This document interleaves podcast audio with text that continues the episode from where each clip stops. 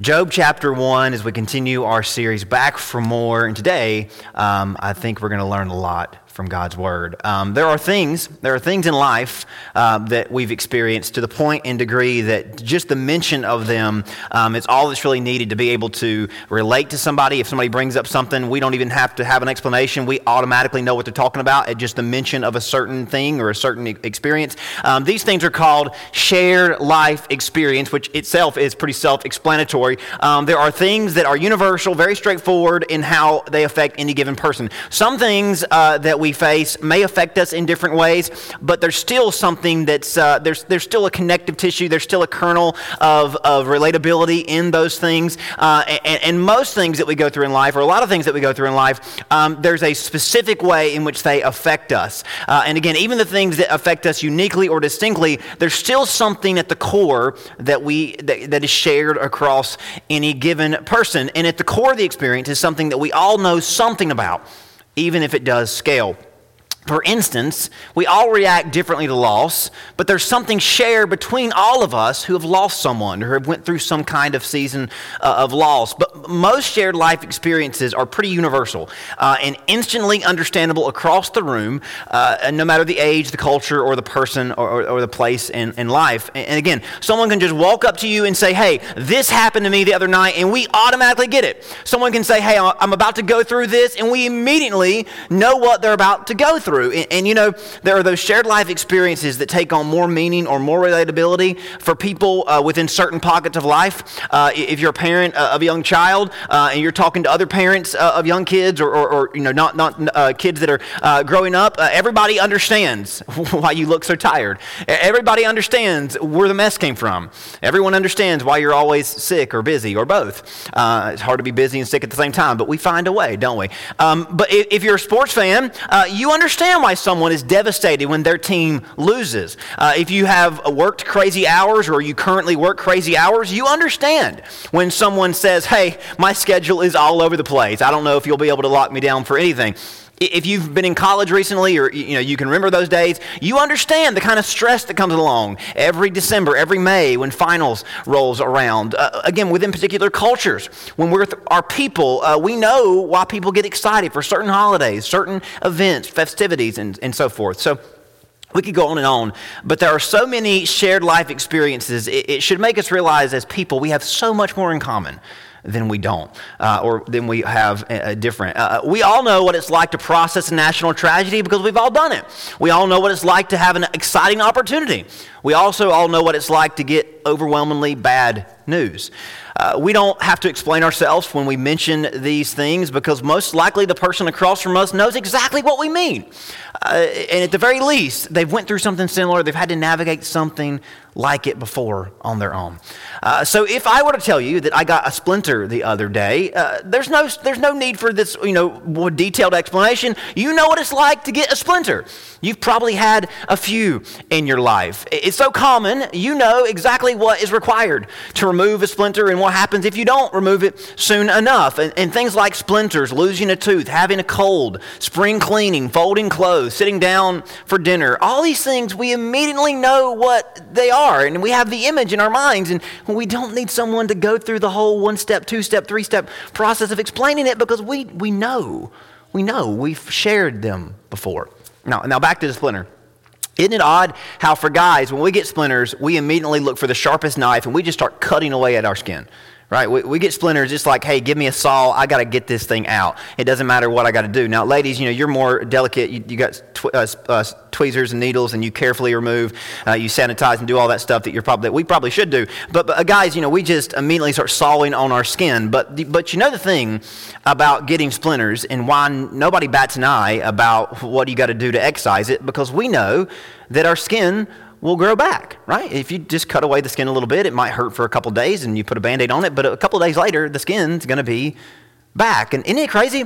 We, we know that because part of being human is to get scraped and cut and get nicked and to fall and to, to, to, to, bleed a little bit. And we all have been through that before, and we all have seen that our skin just grows back Right? It's pretty, pretty neat. Now, uh, same thing goes for punctures. Lindsay, uh, she's okay, but she stepped on a nail, went through her shoe the other day. Stepped on a nail, uh, which get your tetanus shot, people. That, that's always a good thing to do. But stepped on a nail, um, and yeah, hurt a little bit, and, and, and she's okay. But again, splinters or nails, uh, they really don't worry us. They don't really bother us as long as they just cut the skin, because we know our skin will regenerate. And that's pretty, a pretty incredible thing about our skin. And I'm, I'm, no dermatologist, but our skin constantly regenerates and rejuvenates itself. It's a pretty remarkable thing. And while some of us lack certain vitamins and certain things that, that, that our skin needs, uh, even still, our skin is wired to protect us from infections and germs and heal us from wounds. And I tell you that not because you don't know it. You all know it. And you don't, you don't need, need an explanation about how it works.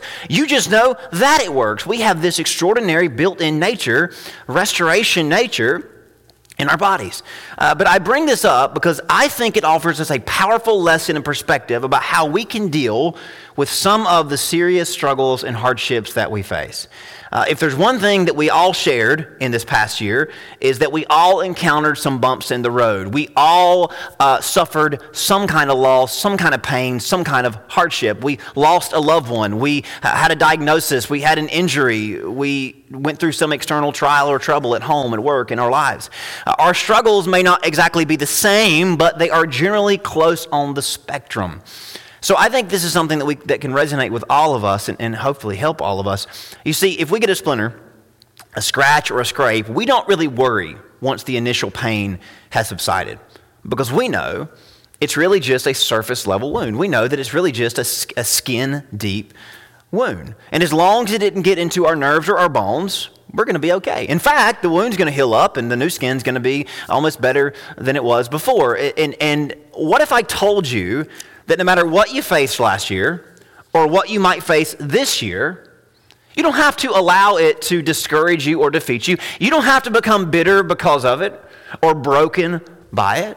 Because spiritually speaking, none of it can hurt you where it counts. None of it can actually get to the deepest parts of you. And it may be pretty painful to deal with. And I'm not trying to downplay anything that you went through but none of it can actually get to the core of you. In fact, you may just come out on the other end of this. You may just come out on the healing side of this better for it. This may be impossible to imagine in the middle of a storm or in the immediate aftermath, and even some pain lingers for a long, long, long time. I get it. Your pain or your plight by no means is meant to be uh, cast aside. But if we can wrap our minds around the fact that the wound is only really skin deep, that there is a part of us that has been protected, and maybe we aren't as sensitive to that part of us as we should be. And that's the goal of today's message to make us aware of how our souls are safeguarded in every storm. And I mean every storm, even though I know some storms are horrible, that your soul is safeguarded in every storm that you face. And the prayer today is that we begin to see the work that God wants to do in the middle, in the aftermath of every storm that we face. In the Bible, there's the famous story of Job. Job was a real man that lived around the time of Abraham. And you want to know how you know they lived around the same time is because Abraham lived in Ur and Job lived in Uz. So they were not really sophisticated with their naming conventions at that point, right? We have really fancy city names, uh, you know, but but they were going, they were just making sounds, Uz and Ur. But but uh, history tells us Job and Abraham lived around the same time, and in fact, Job's story was written contemporaneously. Job. Uh, his book is probably the oldest on record, not just in the Bible. Job's story is one of the oldest stories written down in history. So, pretty remarkable for that. Uh, Job's story is in the Bible uh, because it's true, but there's a reason why it's included in the scriptures. There's a purpose for its placement in the scriptures. And Job's story is in the Bible to help us wrestle with and understand the trials that we face and put them in new perspective. And the thing about Job's story is you may say, well, Job didn't go through what I've been through, and I went through this, and you went through that, and we've all went through different things. Job went through everything you could ever imagine. Job didn't just go through one trial, he went through about five or six trials all at the same time that impacted him in the most devastating ways imaginable. If you know the story of Job, you know that he loses everything from his possessions to his health. But through it all, the one thing he does not lose is his faith. And that's why the story's in the Bible. So that we might realize that you can lose anything and everything, and I know nobody wants to. But you can go through the most devastating of losses. You can suffer the most uh, uh horrible season of your life. And somehow, someway, you come out on the other side with your faith intact. And you might actually have a stronger faith as a result. Job is processing all of it, and you know the story. He's bombarded by these three philosophical types who try to convince him as to why he should give up.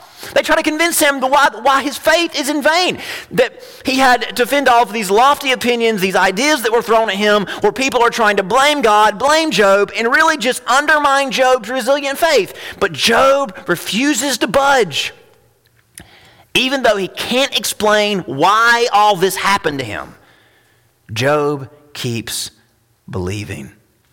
If you've never heard the story of Job, I think you'll find it pretty fascinating, pretty intriguing. And even if you've heard it a hundred times, I think there's something for us to learn today. So we're going to jump into Job chapter 1 and read the setup. We'll read what happens to him, and then we'll read how Job responds to it all. So let's look at verses 1 through 12 first up.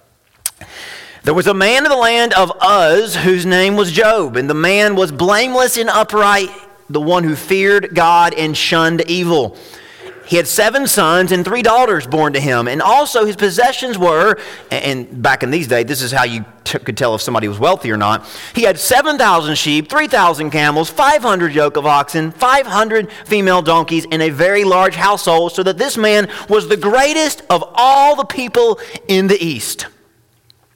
So Job would have been on everybody's radar. Job would have been the envy of the land. Job was celebrated for his success, for his wealth, for his prowess, for his renown. And it says that his sons would go and feast in their houses, each on his appointed day, most likely their birthdays, and would send invite their three sisters to eat and drink with them. So it was when the days of feasting had run their course that Job would send and sanctify them.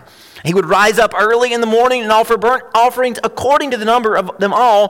For Job said that it may be that my sons have sinned and cursed God in their hearts. Thus, Job did this regularly. And you think, how could someone take a whole week off and have a feast for their birthday? Well, if you were the son or the daughter of the richest man in the world, you probably could do that, right? And Job loved his family. He took care of his family. He lived his life in such a way that he helped his family enjoy the success that he had.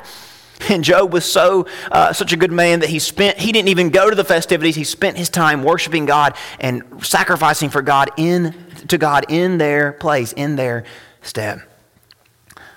That's what's going on on earth. But the beauty of the book of Job is we get to see what's going on in heaven, which is one of the rare examples of this in the Bible. Verse 6 Now there was a day when the sons of God, these are, that's, that's a phrase that refers to the angels of God, the servants of God. The sons of God came to present themselves before the Lord, and Satan also came among them. And the Lord said to Satan, From where do you come? So Satan answered the Lord and said, For, From going to and fro on the earth and walking back and forth on it. And the Lord said to Satan, Notice who starts this conversation. Notice who, who introduces this subject. The Lord said to Satan, Have you considered my servant Job? There is none like him in all the land, a blameless and upright man who fears God and shuns evil. And Satan answered the Lord and said to Job, Fear God for nothing. Have you not made a hedge around him, around his household, around all that he has on every side? You have blessed the work of his hands. His possessions have increased in their land. But now, stretch out your hand and touch all that he has, and he will surely curse you to your face. And God takes the bet. God says, Satan, I hear you and I raise you one. Behold, all that he has is yours. It's in your power. Only do not lay hand on his person. And, and I'll add this in. God says to Satan, Okay, you, you think that Job would abandon me if all of a sudden he lost all the stuff that we've just heard about? I bet you he could lose all of that and he would still worship me.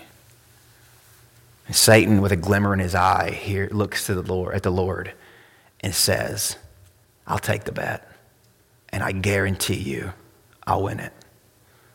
So Satan went out from the presence of the Lord, rubbing his hands together, dreaming of the ways he might bring Job to his end. Now, if you've never read the Bible before, you should read it because there's stories like that in the Bible that are so intriguing and so captivating.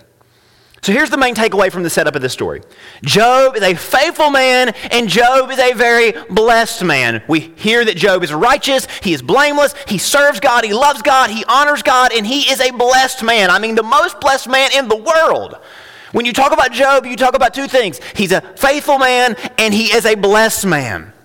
And that leads to a conversation between God and Satan, which again, I think this probably requires a little bit of an explanation about hey, wh- what, is, what is up with this conversation between God and the devil? Satan, uh, the word Satan in Hebrew means the accuser, the accusing one. And Satan in the Bible and in reality serves the purpose of trying to prove God that nobody really loves God beyond what God does for them and what God gives to them. And that's what Satan's doing in the story. He says, listen, God, the only re- reason worships you. The only reason he loves you, he only respects you because you've been good to him. He doesn't love you for you. He doesn't like you. He just thinks that you're the one that's given all the stuff, so he makes sure he pays lip service to you. If you took the stuff away, you would never see Job again, or you would never have him worship you again. I guarantee it. So Job, Satan is accusing Job. His faith isn't legitimate. His faith isn't sincere. His faith is not actually uh, in you, God. His faith is in you because you've given him stuff. He just loves the stuff you've given him. He doesn't love you. Now, we know Satan is a fallen angel that escaped his final judgment for the same reason you and I have. Uh, this is important. Why did God not judge Lucifer when he fell from heaven? Why did God not judge Satan the moment he fell from heaven? The same reason why God does not judge you and me in this moment. Because God is patient. Not patient with Satan. He knows Satan is irredeemable. He's patient with us. That God does not bring judgment before its due time because God wants to give every one of us. And if God judged any evil, he'd have to judge all evil. So God gives you and I the patience that uh, the patience we need, the time we need. He is long suffering with us, and as a result, He's long suffering with those that, that, like the devil. The devil rules the kingdom of darkness, and you and I, you and I in our sin would be judged just the same. But God is patient. So in the meantime, God uses Satan. God uses Satan to prove who is legit in their faith, who can endure the test and temptations of this world, and prove to be sincere in their devotion to Him. This story makes it very clear Satan is on a leash. He is on a leash. So here's what's going on in the story God thinks highly of Job so that he offers him up to be tested by the devil, believing that Job will exemplify what a genuine believer looks like. That's the premise here. God thinks so highly of Job that he offers him up to the devil and says, Satan, go and see if you can get him to break. I guarantee you, you cannot. Even if he were to lose everything, Job is still gonna believe. That's what God believes. That's what God thinks. However, Satan thinks that's a crazy idea, convinced that he, if he could just mess up Job's life a little bit, Job would completely abandon his faith. Now, I, I, I, think this should be addressed. This whole exchange may make you feel a little uncomfortable. There's no reason to believe this conversation happened ever again between God and the devil in the same way that it happened in this text. I don't think that God is in heaven just offering any of us up to the devil to be tested on any given day. I don't think that's how it works. I know it happened in this story, but here's what I do know that we live in a fallen world where there is an enemy on the prowl every single day. And whether or not this same scenario happens, whether or not God is the one who says to the devil, Have you considered my servant so and so, whether that happens at all, we live in a fallen world and we live in a world where there is an enemy and the enemy tries to undermine our faith and tries to take down our faith. And I know this whether the devil takes anything away from us or not, everything we have in this life is temporary at best. I want you to hear that. Whether the devil is the one who takes it away from you or not, everything we have, including our relationships, because the way they exist in this world is not how they'll exist in the next. They'll be better than they are now, but that's, they're, not, they're temporary. Everything in this life, everything in this life is temporary at best. So whether the devil takes it or not, it's still temporary. If, if it is taken away, or when it is taken away. The devil will absolutely use that to challenge our faith. So I don't know, I don't think that every scenario in, in the world that uh, happens the way it happened in the book of Job. I don't think that every time we go through a bad time or a bad season or a loss, I don't think it's because God said, hey, have you considered them? Go and see what you can do. I don't think that's how it works. But I do know the devil is always trying to undermine our faith. And I do know that in this world, things break, things fall away, things pass away. And when they do, when they do, because it's not an if, it's when when we go through a season uh, or a valley, a challenge, a suffering time, when we lose, when we hurt, when we suffer, the devil is there to say, Can you still believe in God after you just went through that?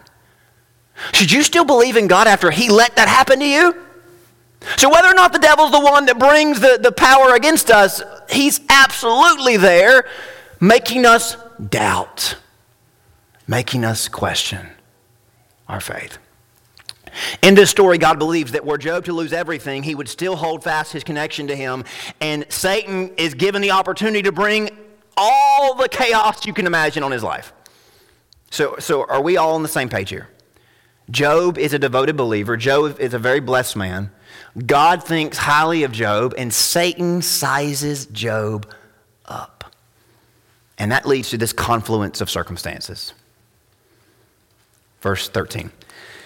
Now, there was a day when his sons and daughters were eating and drinking wine in the oldest brother's house. It was most likely their oldest brother's birthday. And a messenger came to Job and said, The oxen were plowing and the donkeys feeding beside them, and the Sabeans raided them and took them away. Indeed, they have killed the servants with the edge of the sword, and I alone have escaped to tell you. So, hey, Job, your livestock that makes you wealthy, that makes you have all this farm, you know, be able to farm and all this, and have all this produce and have all these this agricultural success, hey, your livestock, they're gone. While he was still speaking, another said, Hey, the fire of God fell from heaven and burned up the sheep and the servants and consumed them, and I alone have escaped to tell you. So, hey, Job, your sheep, your servants, they're gone. While he was still speaking, another said, Hey, the Chaldeans have formed these three bands, raided the camels, took away them, yes, and killed the servants with the edge of the sword, and I alone have escaped to tell you. So, hey, Job, your caravan that, that helps you trap, that helps you, um, you know, send produce and send stuff all around the markets, and you make all that money from selling all these goods in all these different places in this Middle Eastern world, your camels are gone. While he was still speaking, another said, your sons and your daughters were eating and drinking in their oldest brother's home, and suddenly a great wind came and, from across the wilderness and struck the four corners of the house. It fell on the young people, and they are dead. You know, I don't think Job shed a tear over the, the camels or the oxen or the, or the sheep. He probably hurt for the servants, of, of course. But I have to imagine if he didn't fall to his knees before verse 19, verse 19 is what did it. I alone have escaped to tell you. I don't imagine that anything in this, in this manner could ever happen to any of us on any given day because of the, it, this is a story of extremes, a story that actually happened. Job loses everything he'd worked for and lived for, including those he loved the most in the, in the series of dramatic tragedies. And then we hear verse 20. Job arose. You know why, you know why he arose? Because he had fell down. Does that make sense? Because what would you do if you heard this kind of news? Job fell on his face.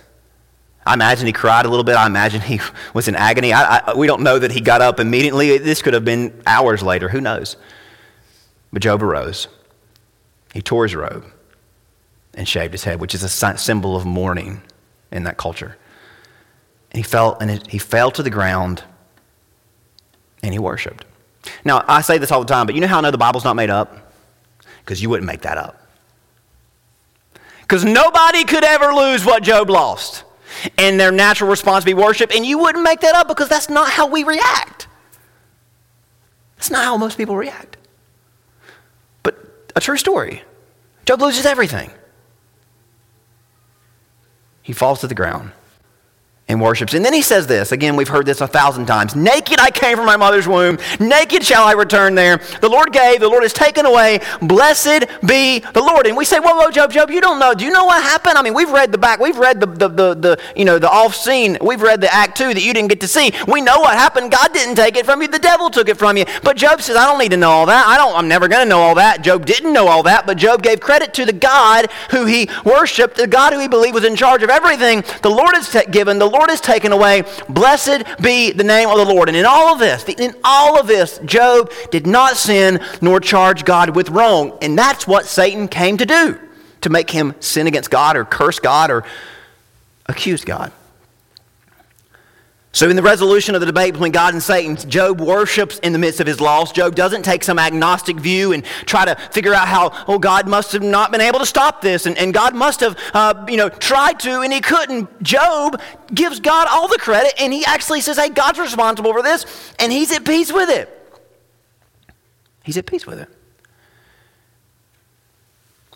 But the story doesn't end there. Satan goes back to God and begins to argue. The jury is still out on Job. Because Job is still the same Job. Yeah, he lost everything, but hey, you got, you got to let me have a little bit more, a little bit more area, a little bit more room to hurt Job. Chapter 2, verse 1. And again, there was a day when the sons of God came to present themselves before the Lord, and Satan came also among them to present himself before the Lord. And the Lord said to Satan, From where do you come? And Satan answered the Lord and said, From going to and fro on the earth, and from walking back and forth on it. Then the Lord said to Satan, Have you considered my servant Job? Notice that the devil isn't the one that starts the conversation because he is under the authority of God in the story. That might not be a big deal to you, but it should be. Satan doesn't just barge up to God and say, Hey, I got something to say. He has to go through the motions because God is the one on the throne. God is the one writing the story. God is the one in control of this. So, yes, it seems as if Satan has a lot of power, but he doesn't even get to speak until he's called upon. So Satan says, God says to Satan, Have you considered my servant Job? There is none like him on the earth. So, from God's perspective, Job's lost a lot, but there's been no disconnect. There's been no separation. There's been no break in the relationship. Now, God knows what happened to Job. God understands. God has been aware of it, but God pretends like, Hey, Satan, I thought you said it was going to destroy his relationship with me. It hasn't skipped a beat. So he, he plays coy with Satan. He says, Hey, have you considered my servant Job? There's none like him in all the land, blameless, upright, one who fears God, shuns evil. And then he says, And still he holds fast to his integrity, although you incited me against him to destroy him without cause. And Satan answered the Lord and said, Skin for skin, yes, all that a man has he will give for his life, but stretch out your hand now and touch his bone and his flesh, he will surely curse you to your face. And the Lord said, Behold, all that he had, he is in your hand, but spare his life or do not touch his soul. So Satan went out from the presence of the Lord, struck Job with painful boil, boils the, from the sole of his foot to the crown of his head. He took for himself a potsherd in which, with which to scrape himself while he sat in the midst of the ashes. His wife said to him, Do you still hold fast your integrity? Curse God and die. And he said, You speak as one uh, who is foolish. Uh, uh, shall we indeed accept good from God, and shall we not accept adversity? In all this, Job did not sin with his lips. So Satan is given free rein over Job's life, except he cannot touch his soul, he cannot take his life. And here's the point of this Satan has the power to take everything from Job, but he cannot. We'll back up. He can't take away Job's relationship with God. That's the moral of the story.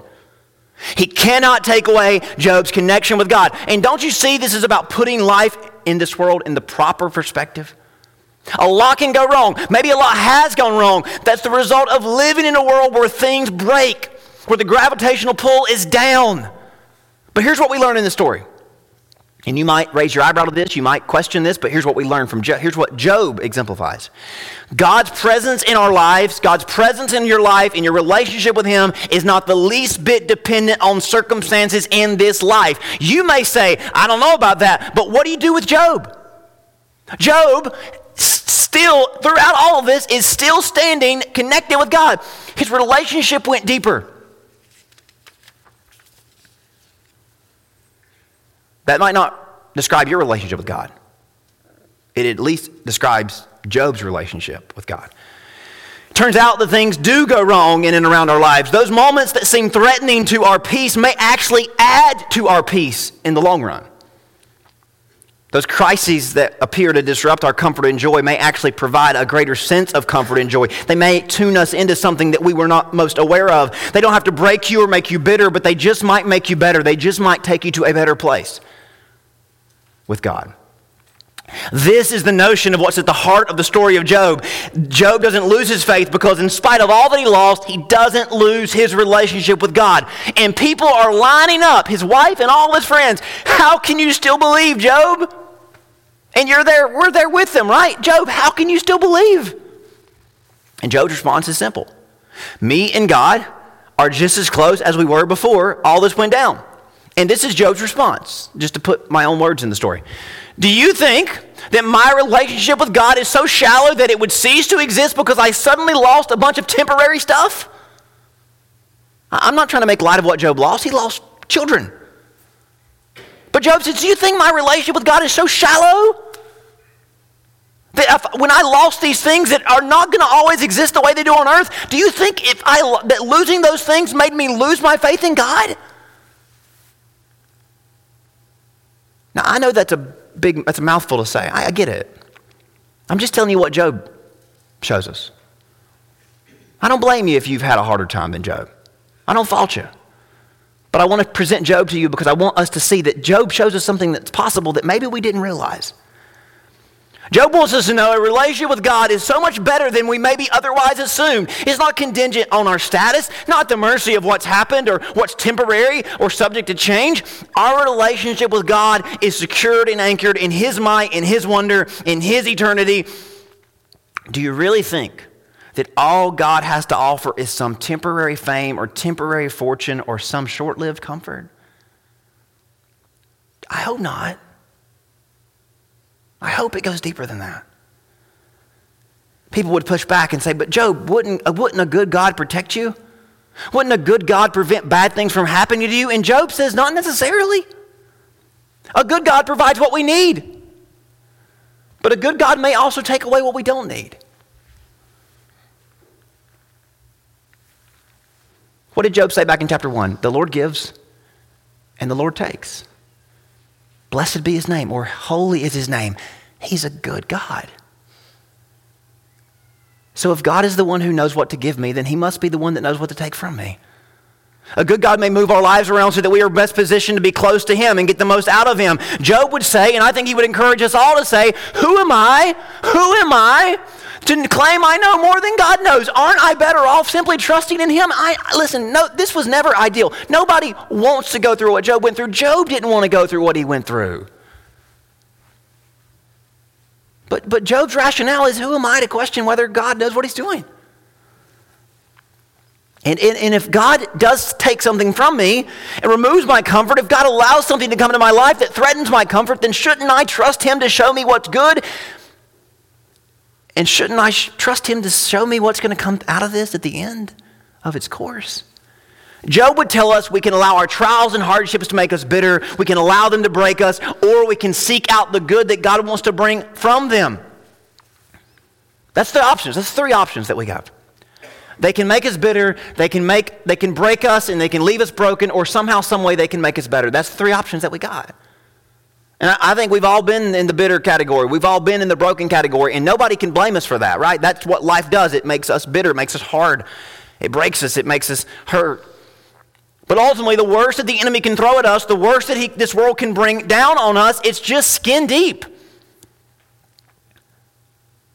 And you know what happens once you clean the wound? Skin heals back. I'm not trying to make light of what you may have faced in recent days, months, or years. I don't know what you've went through, and I don't know what you might go through tomorrow. But here's what I do know. We cannot elevate the enemy to the seat of power that he does not have, nor he never will have. Who is on the throne in this story? We cannot exchange the places of God and the enemy. We may lose our possessions, we may lose our, lose our health, we may lose our loved ones, and all of that hurts. But Lord, I know But nothing the devil comes at us with, nothing this fallen world brings our way can take away our relationship with our Heavenly Father, and that's the thing that lasts forever. And if that's what lasts forever, shouldn't we be more in tune with that in the first place? All that comes along with knowing God, the supernatural joy and peace and hope, the sense of purpose, all that, all that is invulnerable and can endure the most intense of fire. It all comes down to our perspective and how determined we are to trust God in the midst of a trial. When we doubt that God has a good plan in the midst of something bad, we are saying that God is weaker than our enemy. He is weaker than our circumstances. He is weaker than our plan. We know that's not true. We actually know that God is going to work something good out of what appears to be and out of what actually feels so bad. To wrap everything up today, I would love for you to turn with me to the New Testament, 2 Corinthians chapter 4. Uh, go through the Gospels, Acts, Romans. You'll come to 1st and 2nd Corinthians. I want to read a passage where the Apostle Paul is explaining his own trials, and he, he really has a way of putting into words not just how we suffer, but why we suffer. And again, you can take it or leave it. You can say, I'd rather not suffer. The Apostle Paul says, well, the reality of living in this life, especially as a Christian, is that we are going to face hardships. And, and he says the opportunity is that we can compartmentalize those trials that we face and actually see that God is doing something in the midst of them. 2 Corinthians 4, verse 7. We have this treasure in earthen vessels. That's our bodies, that's our flesh. The treasure is the gift of God, the hope of, of Jesus Christ. We have this treasure so that the excellence of the power may be of God and not of us. So here's Paul explains himself right off the bat that we have been given a gift in these fragile vessels, earthen vessels that break, these fragile vessels, so that something may be on display. God's power might be on display. That's what the point of all, the all the trials that we face are. We are hard pressed on every side, yet not crushed, perplexed, but not in despair, persecuted, but not forsaken, struck down, not destroyed, always carrying about in our body the dying of the Lord Jesus Christ, that the life of Jesus also may be manifested in our body. For we who live are always delivered to death, and, and that's his way of saying we are always going through trials for Jesus' sake, that or so that the life of Jesus also may be manifested in our mortal flesh. And when he refers to life of Jesus, he's referring to the resurrection life. So, do you hear what Paul is saying? That we go through these things in these breakable, in these, these, these temporary vessels, and we suffer in this world so that the resurrection power of Jesus might be not on display, but experienced in our hearts. Verse 16, he concludes this Therefore, we do not lose heart. Even though our outward man is perishing, yet the inward man is being renewed, restored, rejuvenated, revived day by day. For our light affliction, which is but for a moment. Now, I'll stop there. I know what you're going through might not be categorized, in your opinion, as light. You might would say, Justin, what I went through wasn't light. What I'm going through isn't light. It's a little heavier than that. But this is how Paul describes it. Hey, Job, Job lost everything. Hey, that's a light affliction, according to Paul. Our light affliction is but for a moment, which is uh, working for us, working in us, a far more exceeding and eternal weight of glory. While we do not look at the things which are seen, but the things which are not seen, for the things which are seen are temporary, but the things that are not seen are eternal. So that's how Paul chalks this up. So here's how Christians are supposed to and how we can see every trial, every tribulation. Here's how you can look at every struggle, every setback. This is your luxury, this is your gift, this is your inheritance as a Christian. Other people cannot see this and do not get this. You, as a Christian, can see this. We fall down so that God might raise us up in his power and his glory. We fall down Say that with me. So that. So that. Why do you fall? Why do we fall? Why do we break? Why do we go through pain and loss? So that. I know that those are not the words that come to your lips in the middle of the worst moment of your life. I get that. But Paul has given you the opportunity to put this in your, to, to bury this in your heart so that it might come to life when you need it most. We fall down so that God may display his power, raise us up in his power and glory. The heavier the burden, the greater the blessing that God is working. What does Paul say in verse 17? The light affliction, which is but for a moment, is working for us a far more ex- eternal weight of glory. The end result is a more valuable place, state of mind, state of being than the previous. To focus, if we focus on the burden, we become bitter, we remain broken. If we've placed the burden in the seat of sovereignty over our lives, we'll become bitter and broken. But if we see the burden as something God is using, we find the blessing that is going to come out of it. We see how God will use it to make us better than before. In another place, this is how Paul explains it. You probably are more familiar with this. Romans 8:18 I consider the sufferings of this present time not worth comparing with the glory that is to be revealed to us. Say the words in yellow with me. Not worth comparing. Not worth comparing. So, what you're going through and what you go through, it's big, it's hard. I get it. It hurts. I understand it. It's not worth comparing. What's the next part? That is to be. Say that with me. That is to be. So, something you're going through right now is going to produce something that has not showed up yet, and it might not show up for a while. It will be. It's not worth comparing to the work that God is doing, to the glory that is to be revealed in us. And we know this one. 828, 4. We know all things work together for good for those that love God, those are called according to his purpose.